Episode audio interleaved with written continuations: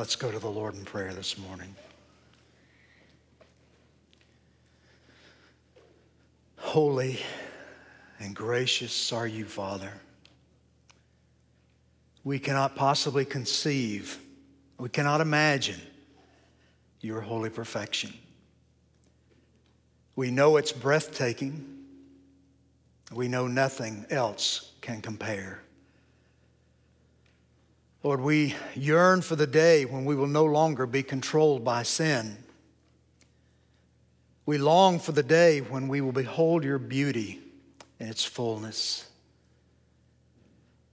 Every day we remember, we rejoice Jesus' atoning work. In Christ, we realize this sinful world no longer owns us. Every day, Resurrection Day, is before us, pointing to our future hope in you. But today, especially today, we are mindful of our future victory over sin and death.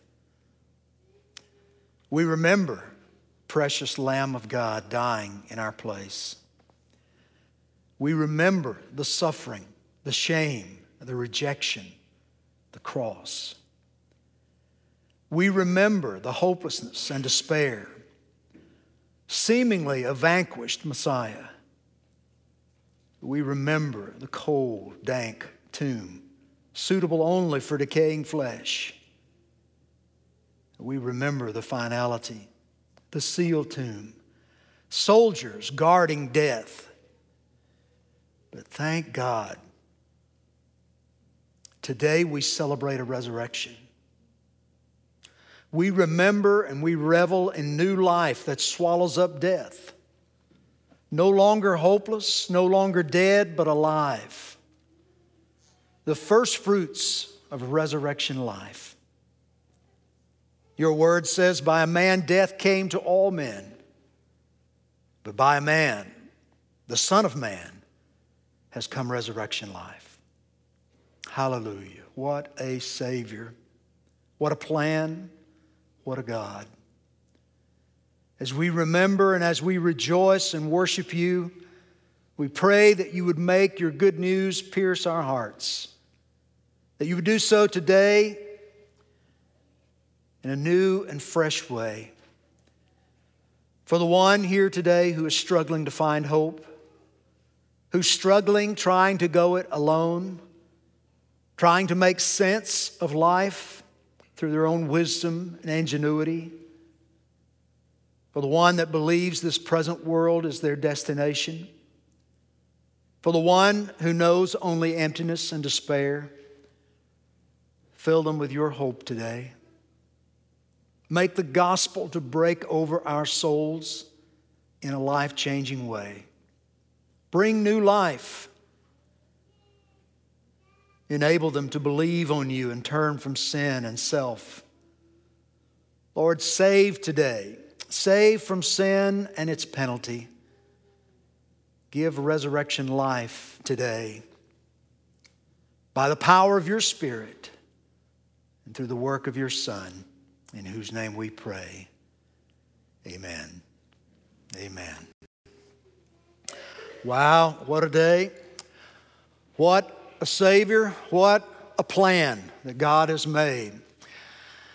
Stephen, Stephen was one of seven, the scripture tells us, who was chosen to resolve a complaint.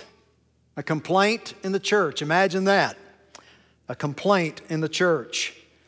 Acts 6 5 says he was a man full of faith and of the Holy Spirit. Clearly, he was a man who trusted God. He was a man content to obey God's will in joy. Verse 8 that Craig just read for you says that he was full of grace and power. Full of grace and power. I don't know about you, but I would that that would be the description of my life. Full of grace and power by the presence of God's Spirit. What does that mean? Well, it means to be filled with joy. It means to be filled with pleasure, with delight, with sweetness, with charm, with loveliness and kindness. It's to be filled with God, to be filled and conformed to the image of Christ. He was not controlled by fear, hatred, animosity, or selfishness. He was filled with trust, with submission, gentleness, and tenderness. God's grace saturated his life. He was so full of God's grace that that grace overflowed the boundaries of his life and impacted, influenced, touched the lives of others around him. Make no mistake, do not believe that because he's full of grace that he is weak. Grace enabled him to stand against persecution. It enabled him to face martyrdom and to do so with contentment. The scripture says that great wonders and signs were performed by this grace filled vessel. Last week we talked about faithful proclamation of the gospel. When the gospel is proclaimed faithfully, what did we say is going to happen? There's going to be persecution, there's going to be opposition. The enemy does not sleep. The enemy is not oblivious to what is going on.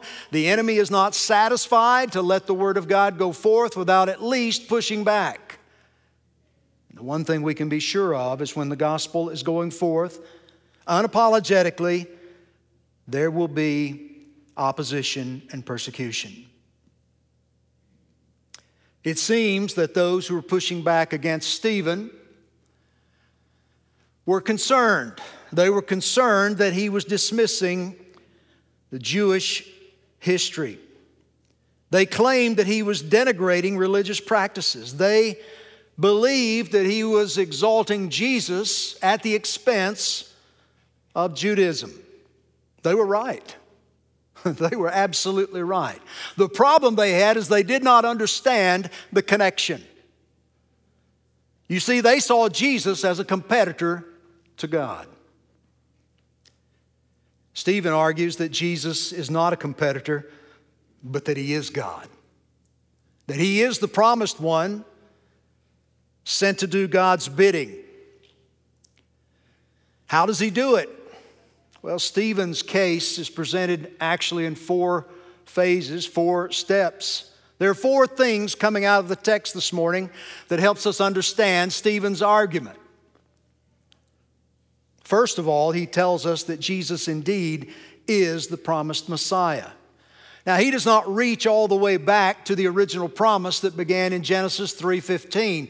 In the aftermath of sin and the fall in the garden of Eden, the scripture says that God was pronouncing a curse, a curse that man and creation had brought upon itself. I will put enmity, he said to the serpent, between you and the woman, between your offspring and her offspring, the seed, the seed of woman. He will bruise your head, that is, he will destroy you, while you bruise his heel. You will cause suffering. But God says, I will use the suffering in order to destroy evil. And then Stephen goes through this review of Jewish history. He goes to Abraham, called out, called out from a land of pagans by God. Abraham didn't need the Jewish rituals, he didn't need all of the symbolism and the religious artifacts. All he needed was an encounter with God. That God called him out and gave him a promise, a promise to make him a great people, a promise of a land, a promise that through him and his descendants, God would bless all the world. He would bless the nations. He gave him a covenant, a sign, a seal of this promise. Then Stephen moves right into the grandson Jacob and the great grandson Joseph. You see, in Jacob, he said, the promise began to blossom. Twelve sons given to Jacob.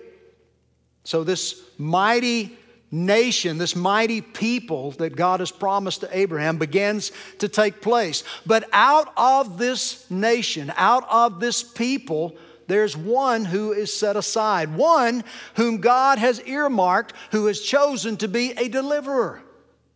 His name is Joseph. He says Joseph was betrayed by his own people, Joseph was rejected by his own people. And yet, God used his betrayal and his rejection to providentially place him to be a deliverer for his people. What an incredible thing. And then he says, What about Moses? Moses also chosen by God in unusual circumstances, made a deliverer for his people. Called and used by God to bring his people out of bondage a mediator to deliver God's law, God's word, his ceremonial, sacrificial, and dietary laws. Stephen says in every case the people reacted poorly. The people reacted poorly. When God gives truth, people act in rebellion.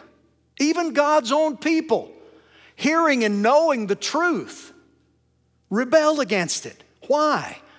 because sin is prevalent. We're born in sin, we live in sin, we practice sin, we rehearse sin, and if truth be known, my friends, today we love sin.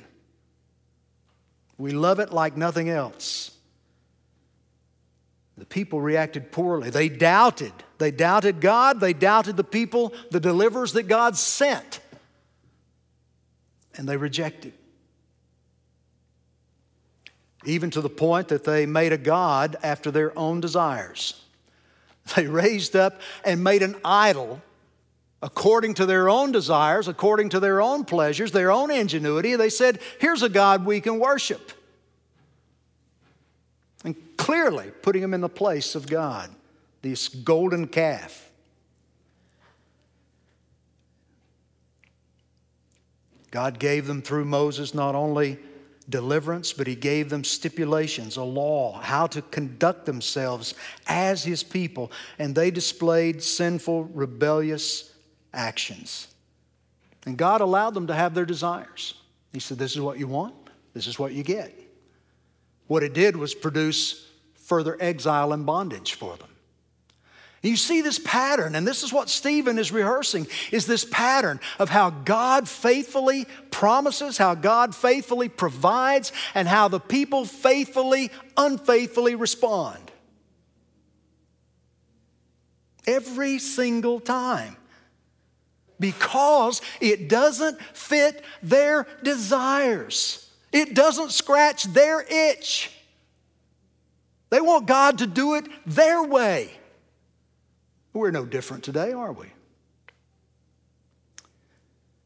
God, we want, we want you, but we want you on our terms, not on your terms, not absolutely trusting you, not in faith, but show us. Let us see it. Let us see it. Let us touch it. Let us feel it.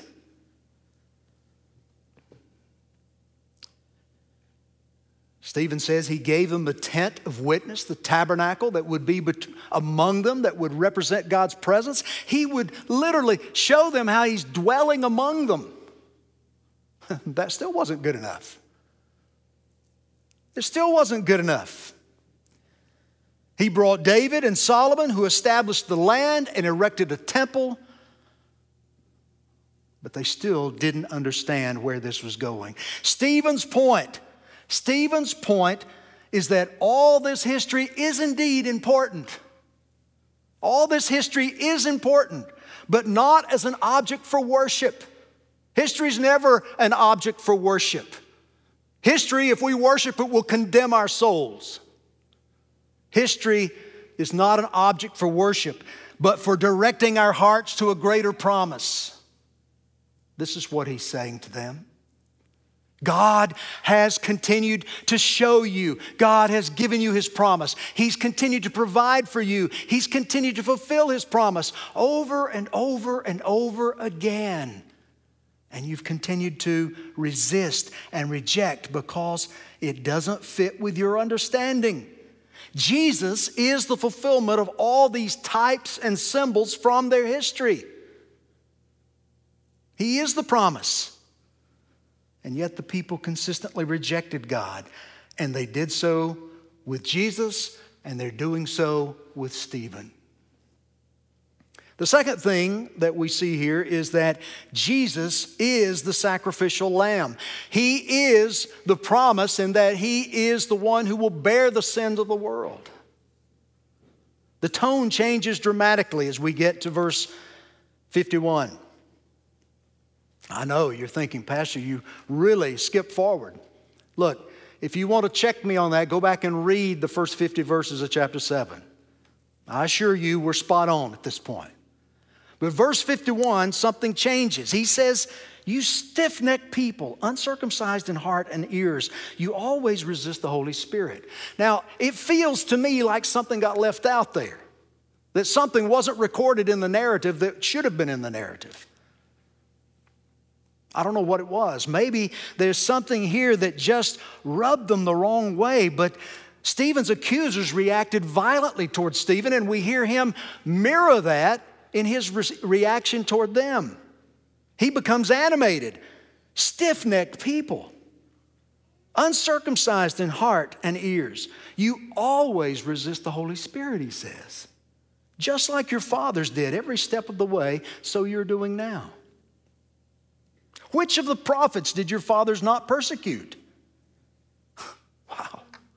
Which of the prophets did your people not persecute? And they killed those who announced beforehand the coming of the righteous one, he whom you have now betrayed and murdered. You received the covenant, you received the law, you have all this history, all these things that point you toward the promised one. You celebrate the leaders God has provided, you observe the sacrifices and the feast, yet none of it was sufficient for sin for atonement. It was only pointing you to the one that can save. Hebrews 10, verses 1 through 4 says, For since the law has but a shadow of the good things to come, instead of the true form of these realities, it can never, by the same sacrifices that are continually offered every year, make perfect those who draw near. Otherwise, would they not have ceased to be offered, since the worshippers, having once been cleansed, would no longer have any consciousness of sins. But in these sacrifices, there is a reminder of sins every year, for it is impossible for the blood of bulls and goats to take away sins. They didn't take away sin, they were pointing to the one who would take away sin. Every drop of animal blood that was shed pointed forward to the true Lamb of God who would come to take away the sin. Romans 3 21 through 26. Now, the righteousness of God has been manifested apart from the law. Although the law and the prophets bear witness to it, the righteousness of God through faith in Jesus Christ for all who believe. For there is no distinction, for all have sinned and fall short of the glory of God, and are justified by his grace as a gift through the redemption that is in Christ Jesus, whom God put forward as a propitiation, satisfaction by his blood, to be received by faith. This was to show God's righteousness, because in his divine forbearance he had passed over former sins. Because of his divine forbearance, he had passed over former sins. It was to show his righteousness at the present time, so that he might be just and the justifier of the one who has faith in Jesus. All those sacrifices were forerunners. They were all foreshadowing, they were all pointing forward to the one, the only one sufficient to die for the sins of people. John the Baptist knew what did he say when he saw Jesus? He looked up and saw Jesus and said, Behold, what? The Lamb of God who takes away the sin of the world. He's not like all the others that have gone before. He's not the same. He is the fulfillment of them. He is the one that completes what God has begun. Stephen's accusers did not understand. They did not receive God's truth. They rejected Jesus. And they were doing it again with Stephen. When they heard this, the scripture says they ground their teeth at him. I don't know about you, my dentist would frown upon that. He would say, You need a mouth guard. Why are you grinding your teeth? It's stress, it's anger, it's animosity, it's hatred, murder in their hearts. This is who they were. They were filled with anger, hostility, animosity. And the scripture contrasts that with Stephen and says he is full of the Holy Spirit. They claimed to know love, obey, and honor God, but they were enthralled with their own version of religion. They were enamored with everything but the right thing. They trusted in everything but the one who could deliver them. Jesus is the sacrificial lamb necessary, necessary for our sin. He's also the resurrected Lord. The tension here could be cut with a knife. God ministered powerfully to his faithful servant. What does he say? But he, full of the Holy Spirit, gazed into heaven. God gave him a vision into heaven and he saw the glory of God and Jesus standing at the right hand of God. To those who know Christ, this world is not home. To those who are in Christ, this world is not our destination, nor the things that make up this world the gold, the precious jewels, the experiences, whatever you want to look at. None of these things are designed to be our destination. These are not our possessions. They are things that maybe are helping point us toward our destination, which is in Christ, and it's in a new creation. Stephen saw Jesus standing at the right hand of God. the same body that the murderers battered and beat and killed. It's different now. Yes, it still bears the scars of those beatings, but it is incorruptible. It is resurrected. It is supernaturally alive, alive never to die again, radiant and glorified. He's standing at the right hand of God, which is the place of authority, the place of rule. He's standing there, not seated now, this has been debated a lot. Why is he standing and not seated? Hebrews, the first chapter says that after he had completed his work, that he sat down at the right hand of God. And here he's standing. Why?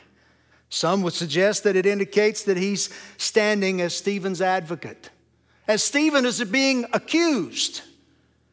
All these allegations levied against him that Jesus himself is standing and advocating, mediating on his behalf.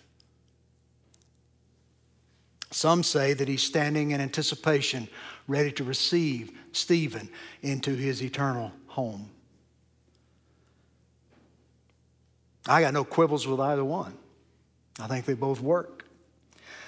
The Lamb of God, crucified for sin, is alive. This is the point. He's not dead. He's not buried. He's alive. The very one that they were, the accusers were alleging, stop preaching about his resurrection. This can't be true. We saw him die, we saw him buried. And Stephen, even as he's preaching the gospel to these people, looks up and sees the resurrected Christ in the presence of God. And Jesus not only is alive, but he is reigning. He is the reigning king. Behold, I see the heavens open, the Son of Man standing at the right hand of God. Stephen's accusers lost it at this point. And there are a couple things worth noting here. First, he proclaims Jesus alive and united with Yahweh, not a competitor. Not a competitor, but in unity.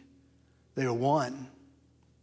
He uses the title that Jesus preferred to use to describe himself one like a son of man. This reminds us of Daniel's vision in chapter 7, verses 13 and 14. Listen to what Daniel wrote. He said, I saw in the night visions, and behold, with the clouds of heaven there came one like a son of man. And he came to the Ancient of Days and was presented before him. And to him was given dominion and glory and a kingdom that all people, nations, and languages should serve him. His dominion is an everlasting dominion which shall not pass away, and his kingdom one that shall not be destroyed. Daniel saw one like a son of man in the presence of God. This term, son of man, refers to humanity, human. One like a man. This one was given everlasting dominion, glory, kingdom to be served by all people, nations, and languages. He's one like a human, yet he comes with the clouds of heaven, which is clearly pointing to divine authority. Hear what Jesus said about himself in Matthew chapter 24, verses 29 through 31. Here's what he said Immediately after the tribulation of those days, the sun will be darkened and the moon will not give its light, and the stars will fall from heaven, and the powers of the heavens will be shaken. Then will appear in heaven the sign of the Son of Man. And then all the tribes of the earth will mourn, and they will see the Son of Man coming on the clouds of heaven with power and great glory. And he will send out his angels with a loud trumpet call, and they will gather his elect from the four winds, from one end of heaven to the other. Jesus made this claim about himself in his teaching as the Son of Man. He referred to himself continually as the Son of Man. Every time he did, it rubbed just a little bit of salt in the wound of those who were supporting Judaism, who were opposed to him. Even as he stood before the council, the night of his trial, the high priest said, Are you the Christ, the Son of the Blessed? And Jesus said, I am, and you will see the Son of Man seated at the right hand of power and coming with the clouds of heaven. And the high priest tore his garments and said, What further witnesses do we need? He has committed blasphemy.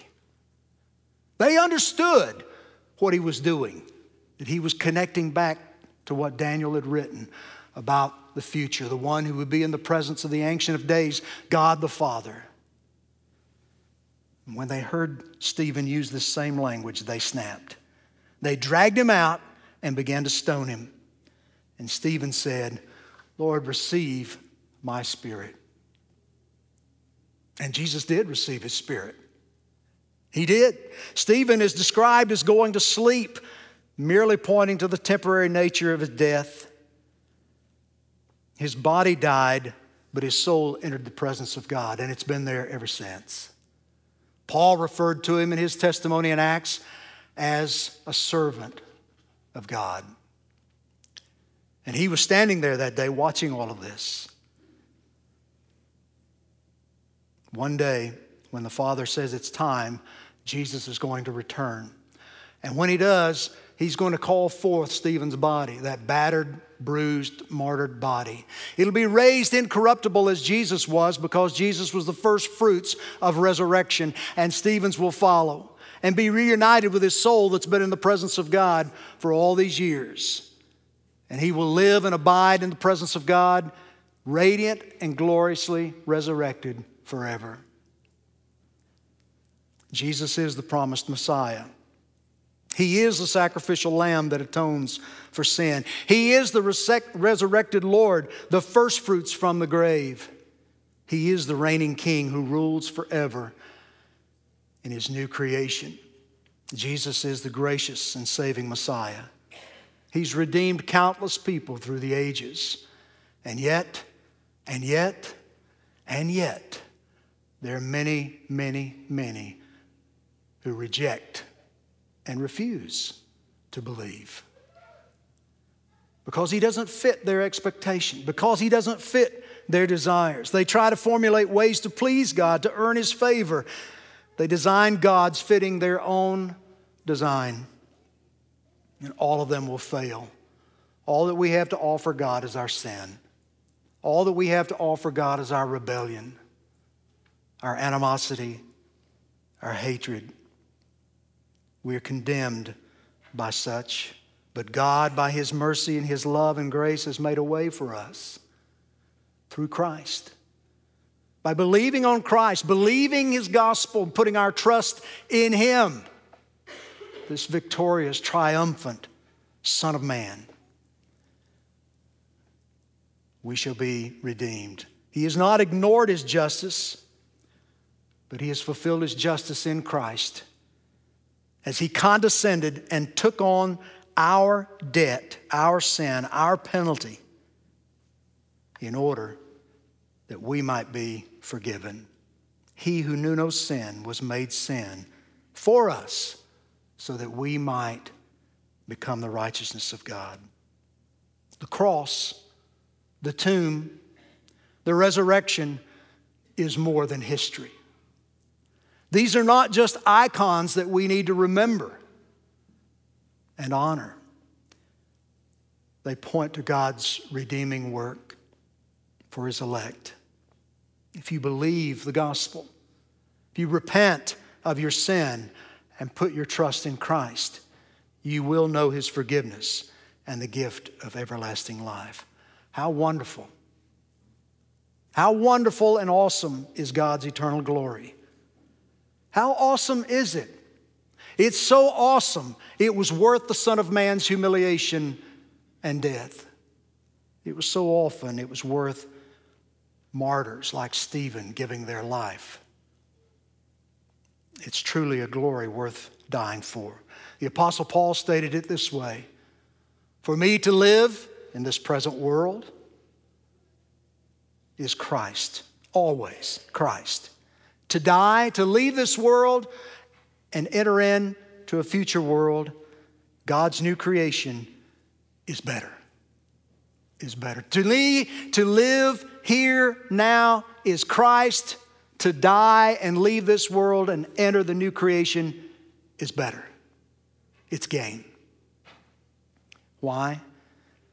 Because dwelling forever in the presence of God is a greater destiny than anything this world has to offer. Believe the gospel. Turn from trusting yourself. Put your trust in Christ and only in Christ today. This is something that God is working into your heart right now, something God is speaking to you about today. I would welcome the opportunity to have that conversation with you. When this service is over, I'll be right down here. Come find me and let's talk. Let's pray. Father, thank you.